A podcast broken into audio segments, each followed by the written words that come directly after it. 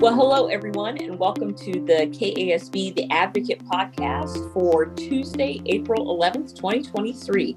I'm Leah Fliter, and I'm joined by my colleagues Scott Rothschild and John Forer. And a special guest today, our intern, Madeline Blake. We're going to hear from her later. And as always, we are joined by our fabulous producer, Alec Madrigal. So let's just get started. There was a lot that happened and didn't happen as the 2023 regular legislative session ended in the early morning hours of Friday, April 7th. What didn't happen is that we still don't have an education funding bill. The legislature is poised to violate the Gannon School of Finance decision, and we still have to fight against vouchers and for an increase in special education funding. Those issues will be taken up when the legislature returns for the veto session on April 24th. But first, what education bills did gain approval. John, would you walk us through that? Yeah, so there were two bills that were advanced to the governor's desk um, there before first adjournment. Uh, the first was House Bill 2138. This is a bill that contains uh, two policies that kind of aren't really connected in any way. Um, the first part uh, would require school districts to establish pol- establish policies that separate o- overnight accommodations um, for students of each biological sex. The second part of the bill would provide for an administrative review process um, by the State Board of Education uh, to review local school boards' decisions to close a school board. Um, that uh, review by the state board, I believe, is non-binding, but um, it provides kind of like an appeals process. This bill uh, passed the House 84 39 and then 28 to 10 in the Senate. There's also House Bill 2236. Uh, this would require school districts to adopt policies that guarantee that a parent can remove a uh, student from a lesson or a class based upon objections to a course material. Uh, this bill was approved 76 to 46 in the House and 23 to 17 in the Senate. Uh, KASB had opposed opposes both of these bills um, because school districts have the ability and are able to handle these issues already kind of without the state mandate. Going forward, uh, there's two options for the bills. The governor can either sign these bills and have them become state law, or she can veto these bills. Um, if she were to veto, uh, it would take a two-thirds majority in both houses to override the veto. So in the in the House, that would be equal to 84 votes, and in the Senate, that would be equal to 27 votes. So, uh, John, let's revisit real quick then. So, 2138 was the bill that uh, got 84 votes in the House and 28 in the Senate. So, that's the one about the overnight accommodations and reviewing the uh, closure of a school building. So, uh, that's the one that's probably most likely to be sustained if the governor vetoes it. So, Scott and John, anything you want to add on that? No, I think uh, sometimes votes change on veto override attempts, but on the uh, the accommodations uh, for overnight uh, students, uh, as it stands, they have the votes to to override a veto. So, uh, but whether that same number exists when they come back, that remains to be seen. the the parents, the House Bill 2236 that deals with the parents and uh, whether they can remove their child from a lesson or a class, uh, that those vote totals were lower, and it doesn't look like they would be able to uh, override a veto if the governor were to veto those bills. So, you know, sometimes these votes change, but we'll just have to wait and see. Since we're speaking about vetoes, I'll just uh, mention that uh, there was a uh, they did override the governor's uh, veto of uh, House Bill 2238. This was the bill that would require student athletes to compete in gender specific sports based upon the student's biological gender. So, supporters of this bill said it would prevent biological males from competing against biological females, but opponents said the bill was just trying to address a problem that doesn't exist and that it targeted transgender students. So the vote to override on that bill was 84 to 40 in the House, which is the exact uh, minimum number that is required to override a veto in the House. And it was 28 to 12 in the Senate, which was basically two votes over uh, the margin 27 votes. So the 27th and 28th votes were above that margin. So this was the third year in a row that Kelly had vetoed the, uh, such a measure. And uh, when she vetoed this bill, she said it was more about politics and really had nothing to do with education and would harm the mental health of some students. Uh, KASB had opposed House Bill 2238 because this, the Kansas State High School Activities Association, we believe, is the proper agency uh, that has responsibility over oversight of student interscholastic activities, and they have been fulfilling this uh, uh, responsibility for the better part of a decade. And as far as we could tell, there have been no uh, complaints or disputes arising from KSHSAA's policy addressing the participation of transgender athletes on sports teams.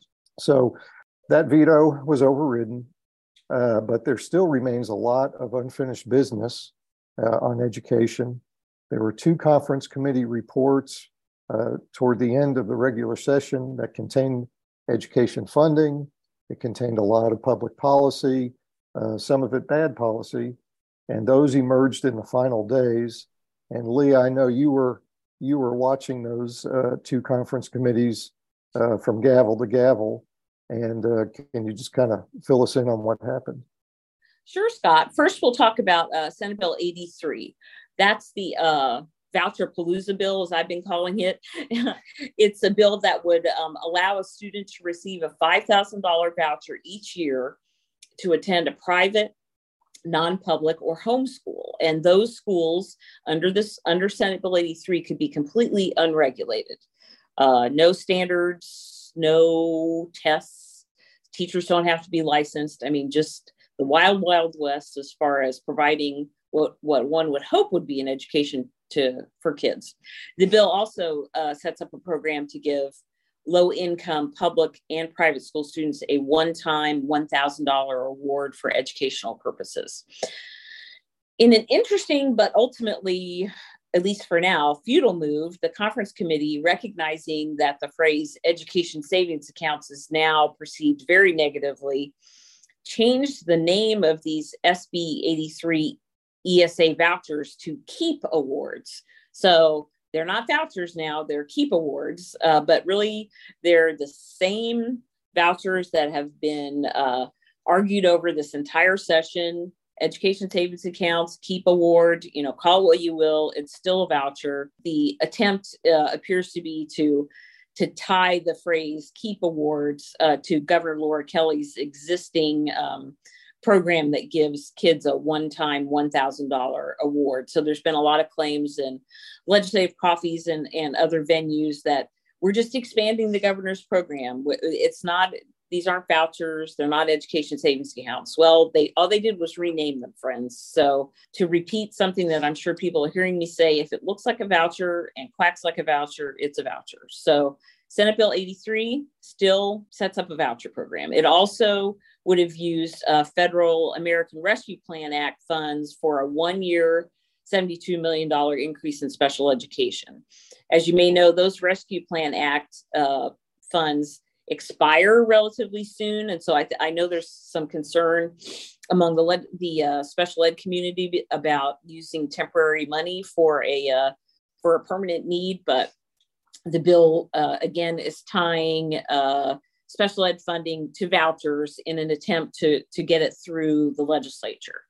Uh, for Senate Bill 113, this is um, a budget bill that also expands a current voucher program that we already have in the state. Senate Bill 113 would have expanded the current program that gives a tax break for donations to scholarships that are used to send students to private schools. Senate Bill 113 also included a plan to change the way the Gannon legal settlement funding increases were given. It's basically a freeze in the base state aid unless the legislature proactively proactively decides to increase the base each year.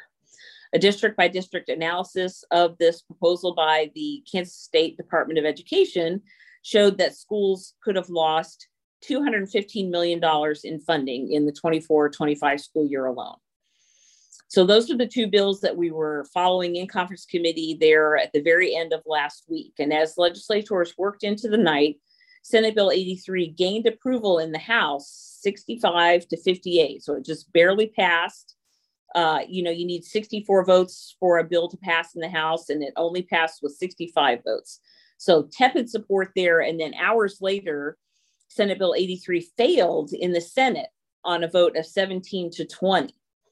And then at around 4:15 that morning, uh, that would be Friday morning, friends. And yes, Scott and I were watching the whole thing.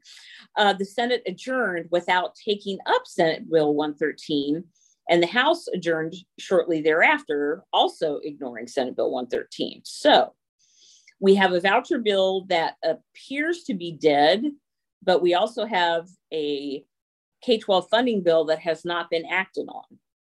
We are hearing uh, comments from legislative leadership that they intend to try to uh, take up Senate Bill 83's contents again.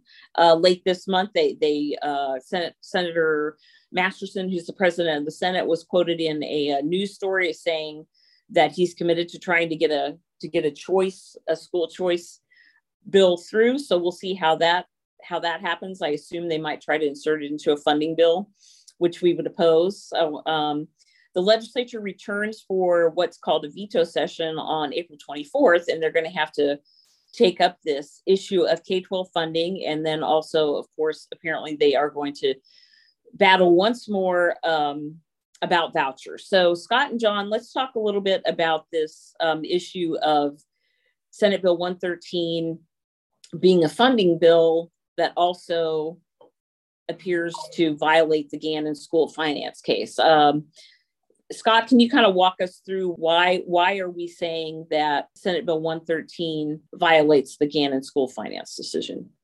Well, anytime you start monkeying with the uh, base aid and start putting conditions on whether or not that is going to increase outside of the agreement that the legislature and the governor and the courts have agreed to, uh, you are uh, stepping into uh, unknown waters or unknown territory, I guess. And I guess, you know, it should be said that the Kansas Supreme Court uh, maintained jurisdiction over the Gannon case. Uh, in the old uh, Montoy lawsuit, the legislature came up with a plan, and the Kansas Supreme Court at that point released their jurisdiction over that case. That came back to haunt them in later years because then the legislator legislature uh, uh, reneged off that plan uh, because uh, of a recession and then later the Brownback tax cuts and all that nonsense. But so the Kansas Supreme Court has jurisdiction over this case, and I don't think uh, the legislature wants to start uh, tampering with what was agreed to because it would seem to me that would just land you back in court. Thanks, Scott. Well, I would like to introduce our legislative intern, Madeline Blake, who's with us today. Madeline is a junior at KU and has been observing the legislature and doing some great work with us uh, this session. Madeline, would you like to share some perspectives on your first legislative session? Um, it has been very interesting. The conference committee process was certainly not what I had expected. I was shocked by the power that the committee chairs have. They could basically add in whatever they wanted to the bills they were trying to come to an agreement on. And a lot of those proposals had never had a public hearing. So I was surprised that they could do that without any uh, public input. But aside from that, the times of the meetings were changing all the time. So it was crazy couple of weeks um, and an already crazy session. Yeah, I imagine, uh, you know, it, has been so long since I've I've been covering these for so many years. I imagine uh, a person seeing it for the first time is probably going, "What the heck is going on?" Because in the conference committees, there's a lot of side conversations and mumbling, and you know, people come in with uh, proposals that no one has ever seen before, so it can seem pretty uh, uh, pretty messy. I think.